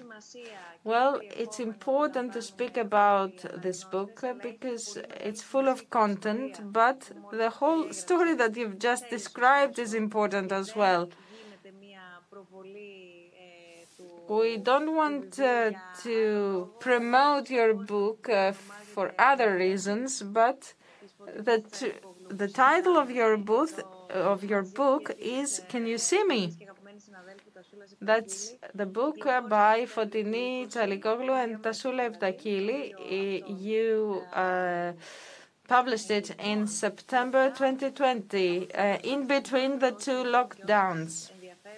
So those of you who are interested uh, in this uh, topic, well, read this book because if you read it and if you think about how this was read, written by people who are in the same situation as we are, if you uh, read this book, you will feel better. You will look inside you. I don't want to sound melodramatic. I'm not a scientist. I'm just being honest. And that's all. So, uh, as we are reaching the end of this very difficult year that was characterized by a huge uh, health adventure for the whole planet, uh, there are many people who are rushing into abolishing it, uh, uh, writing it off. Some people say, I will write this year off. You can see the covers uh, of the cover pages of many uh, magazines around the world. Burning 2020 in a dustbin or here the economist shows the whole planet as closed. This is time magazine. 2020 crossed out the worst year ever please give us your view about that. How did this year affect our psyche? we've received so many answers to this question uh, because when we announced this meeting, they gave us uh, this answer. It crushed us. We felt crushed. Uh, I will say it in simple terms, but this is how people expressed their feelings, and that's what you see in the international press as well. Uh, there are uh, so many people saying that we don't want this year to come back, or they want to persuade themselves uh, to forget about it. Well, uh, look, I don't agree with that at all, with those uh, crossing out, with these fires. If we cross out, if we delete this year, what will be uh, the meaning for the people who lost their loved ones. If you uh, delete this year, you delete all those people that lost their lives during this year. And this is uh, very indicative of this time that is not mourning anymore. We say no to mourning. It's unfair. I would rather see a different cover. For instance, very small pictures or names of people who died of coronavirus. New York Times New York Times did that in spring, right? Yes, but we should re receive the new year by remembering the people who died. Uh, we don't want to forget about them. It's as if you have a your your face is full of wrinkles and you're trying to have a, a lifting in order to get rid of these wrinkles. Well, we shouldn't do that. It's very characteristic of our times. I didn't know uh, that uh, these magazines had these covers, but uh, I'm not at all for such a behavior. It's good that we have the vaccines, that we will move forward, we will leave that behind, but we cannot pretend it has not happened. This is hubris for what we've been through, for uh, our psyche, and for all the people who died.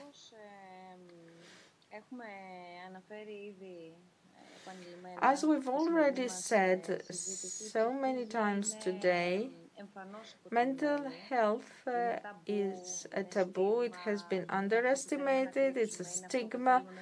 It's what we want to conceal. Uh, we, it's what we pretend that does not exist, and we can see that uh, everywhere, even in uh, our uh, state institutions. And the World Health Organization has uh, said that uh, mental health has been disregarded a lot. What should we do in the future? We've discussed that with Mr. Andreas Dracopoulos, president of the Stavros Niarchos Foundation, and we also discussed about the money that SNF has given internationally uh, for programs that have to do with mental health. At the same time, of course, we have a more general initiative for health in the SNF. Κύριε Δρακόπουλε, Ανδρέα, αν μου επιτρέπετε, ευχαριστούμε πάρα πολύ για τη σημερινή παρέμβαση. Εγώ ευχαριστώ πολύ. Λίγο μετά την έκρηξη της πανδημίας στην Ελλάδα, οι βασικές παρεμβάσεις που έκανε τότε το Ίδρυμα Σταύρος Νιάρχος και βέβαια είχαν διεθνή προέκταση, αφορούσαν κατά βάση σε δύο άξονες. Στο φαγητό, στην ενίσχυση δηλαδή του φαγητού σε όσους δεν έχουν πρόσβαση σε αυτό, αλλά και την ψυχική υγεία. Θα ήθελα να κατανοήσουμε λίγο περισσότερο γιατί έδωσε έμφαση το Ίδρυμα σε αυτούς τους δύο τομείς και μάλιστα ταυτόχρονα και παράλληλα. Ναι, νομίζω ότι αν κοιτάξουμε πίσω την Άνοιξη και κατά προέκταση δυστυχώς ακόμα και τώρα καθώς χτυπάει σε διάφορα σημεία δεύτερο κύμα, στην αρχή νομίζω όλοι καταλαβαίνουμε ότι είναι μια υγειονομική κρίση και υπάρχει ο φόβος ε, ακόμα και για το θάνατο ή για το νοσοκομείο, για βεβαιότητα. Αλλά νομίζω ότι από την αρχή ε, φαινόταν ότι θα έχει μεγάλη προέκταση και σε άλλες, ε, και σε άλλες πτυχές, όπως ήταν αυτή της οικονομίας και βέβαια αυτοί οι οποίοι χτυπιούνται πιο πολύ είναι οι αδύναμοι και γι' αυτό κοιτάξαμε για βασικές ανάγκες, π.χ. φαΐ ε, και ακόμα και στην, ε, και στην Αμερική με το Robin Hood το οποίο καταλάβανε και οι ίδιοι ότι έπρεπε να, να βοηθήσουν δίνοντας απευθείας χρήματα ε, σε μερικές πολύ ευπαθείς ομάδες. Οπότε υπήρχε η βασική ανάγκη της επιβίωσης, όχι μόνο υγειονομικός, αλλά και οικονομικός, να βρει κανείς το φαΐ για την ημέρα. Και μετά βέβαια κανείς πάρει αυτά τα δύο μαζί. Νομίζω φαινόταν από την αρχή ότι θα χτυπήσει και στην ψυχική υγεία. Η ψυχική υγεία είναι ένα θέμα για το οποίο δυστυχώς πολλοί δεν θέλουν να μιλάνε για αυτό το πράγμα. Ε, νομίζω μου θυμίζει λιγάκι όπως ήταν και ο, ο καρκίνος πριν από 20-30 χρόνια που σου λέγανε έχει αυτή την αρρώστια και δεν λέγανε ότι έχεις καρκίνο. Ε, και είναι, είναι κάτι σχετικά καινούριο, αν και είναι, βρίσκεται μαζί μας ε, σαν ανθρωπότητα από την πρώτη μέρα που γεννηθήκαμε.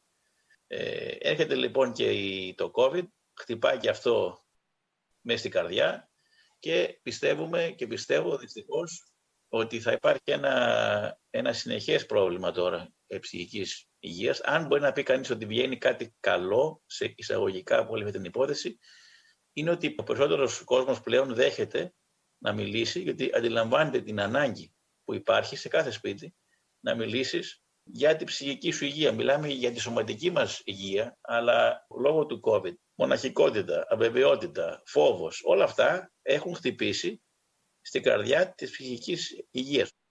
Στο πλαίσιο της πρωτοβουλίας για την υγεία, είναι γνωστό ότι το Ίδρυμα Σταύρος Νιάρχος υποστηρίζει μεταξύ άλλων την αναβάθμιση των υποδομών εντατικής θεραπείας στα νοσοκομεία. Θα θέλατε να μας δώσετε μια συνολική εικόνα για την ανάγκη που οδήγησε στην παρέμβαση αυτή; Και πόσο επίγουσα διαπιστώσατε ότι είναι δεδομένης και της πανδημίας. Ακόμα και στην Νέα από την αρχή που είχε χτυπηθεί η πρώτη από όλους, ε, ήταν και μια μεγάλη έκπληξη νομίζω για όλους μας που ήταν ο φόβος ότι τα νοσοκομεία δεν θα μπορέσουν να ανταπεξέλθουν και ειδικά η ΜΕΘ και η ΜΑΦ κανείς δεν είχε ε, αρκετά κρεβάτια εντατικής για να βοηθηθεί ο κόσμος. Αυτό φάνηκε και στην Ελλάδα από την πρώτη στιγμή. Ήμασταν τυχεροί που την πρώτη στιγμή στην Ελλάδα, στην πρώτη φάση, το περάσαμε σχεδόν ανώδυνα. Δυστυχώς τώρα ε, περνάμε κάτι παρόμοιο το οποίο πέρασε, ειδικά στη Θεσσαλονίκη, κάτι παρόμοιο το οποίο πέρασε και η Νέα Υόρκη ε, την Άνοιξη. Οι ανάγκες ήταν σίγουρα ότι θα υπάρξουν και αν όχι δεν είναι μόνο για σήμερα, είναι, είναι και για και καλύτερη προετοιμασία και για το αύριο. Φάνηκε άμεσα ότι μέσα σε αυτό το, τα πρώτα βήματα που θα μπορούσε κανείς να κάνει να βοηθήσει υγειονομικά ήταν και να μπορέσουμε να βοηθήσουμε τις υποδομές ώστε να υπάρχουν παραπάνω ΜΕΘ και ΜΑΦ στα ελληνικά νοσοκομεία. Γι' αυτό λοιπόν και μέσω τους, του initiative που κάναμε για, για το COVID, αλλά και μέσα από την πρωτοβουλία για την υγεία γενικά, εντάξαμε ε, το να βοηθήσουμε να έχει η χώρα μας και τα, και τα νοσοκομεία μας καλύτερες υποδομές και περισσότερες ΜΕΘ και ΜΑΦ. Τα τελευταία χρόνια παρατηρούμε πολύ σημαντικές εξελίξεις στον τομέα της έρευνας στην ψυχική υγεία, πράγμα που μας επιβεβαίωσαν νωρίτερα α, κατά τη σημερινή μας συζήτηση τόσο ο Dr. Harold Koplevich από το Child Mind Institute, όσο και ο Dr. Sander Marks, Διευθυντής Ψυχιατρικής Ακριβίας του Πανεπιστημίου Κολούμπια.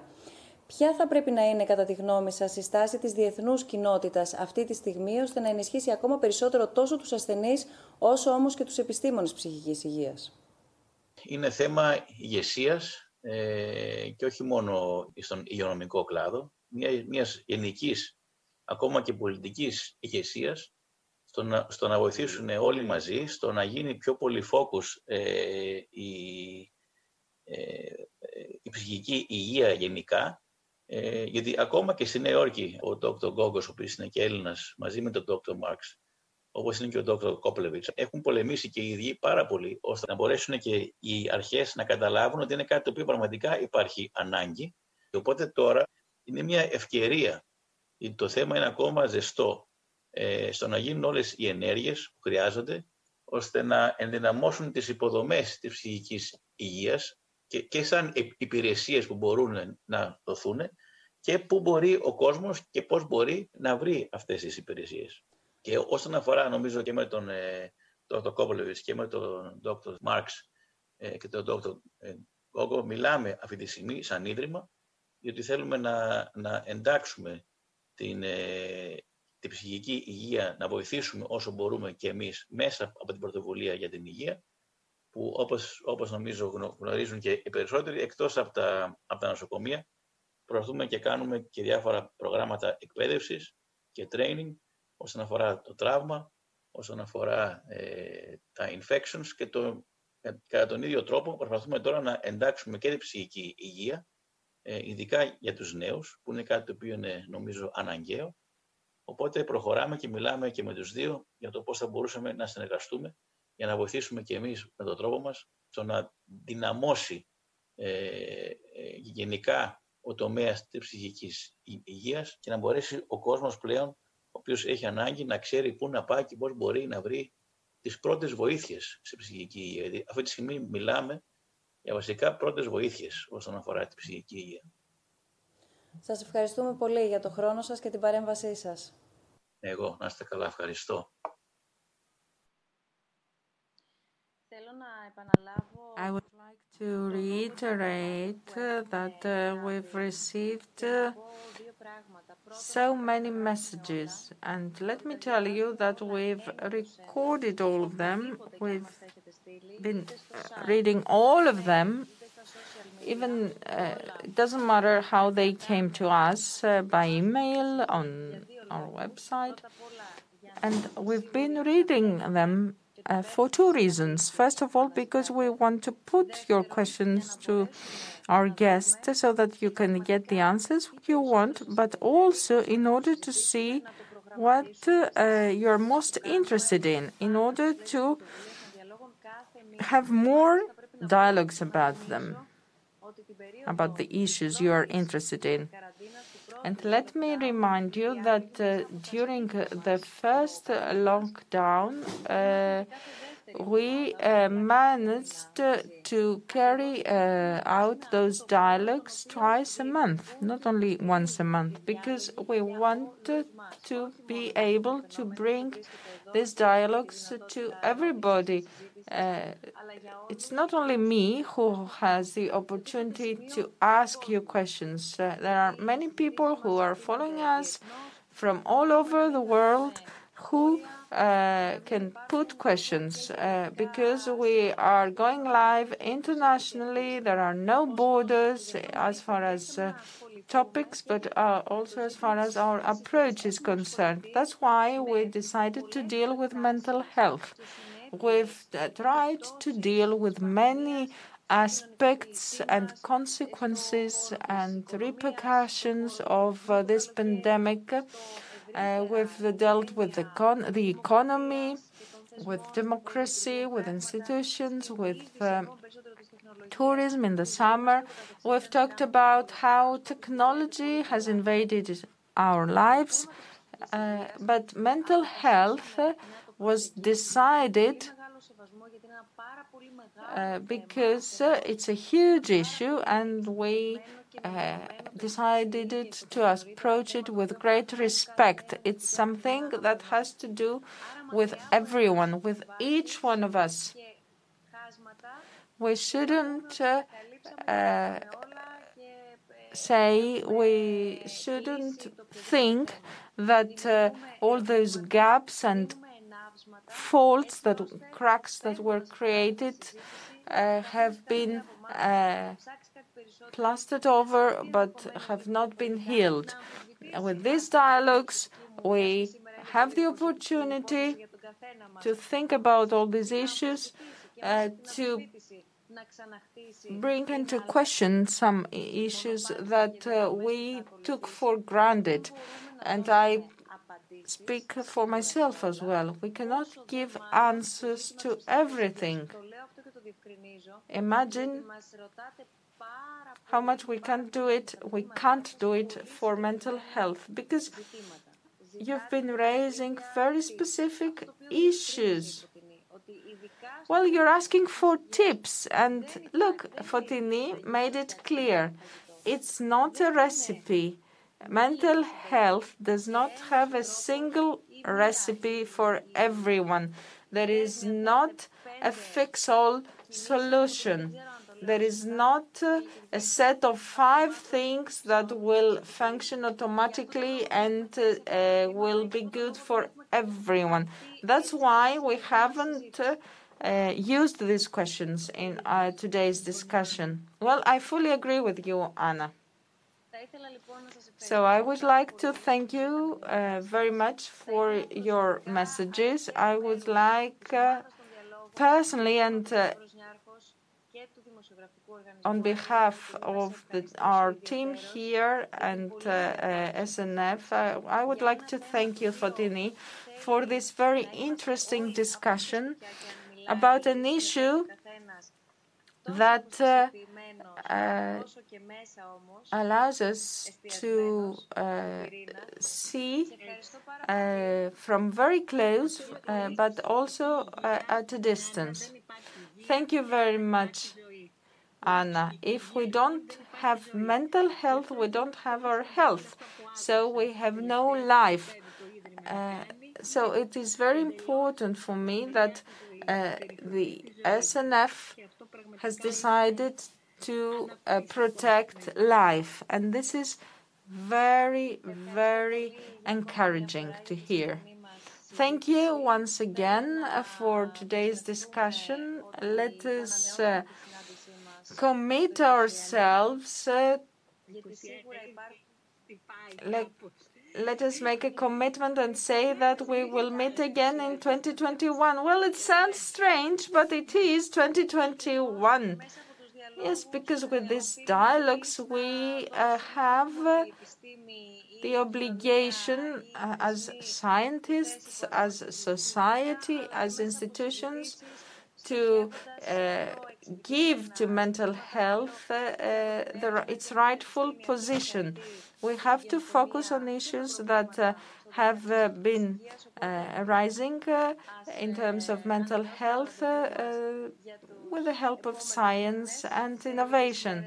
Let's renew our appointment for a month from now, in a year, in other words.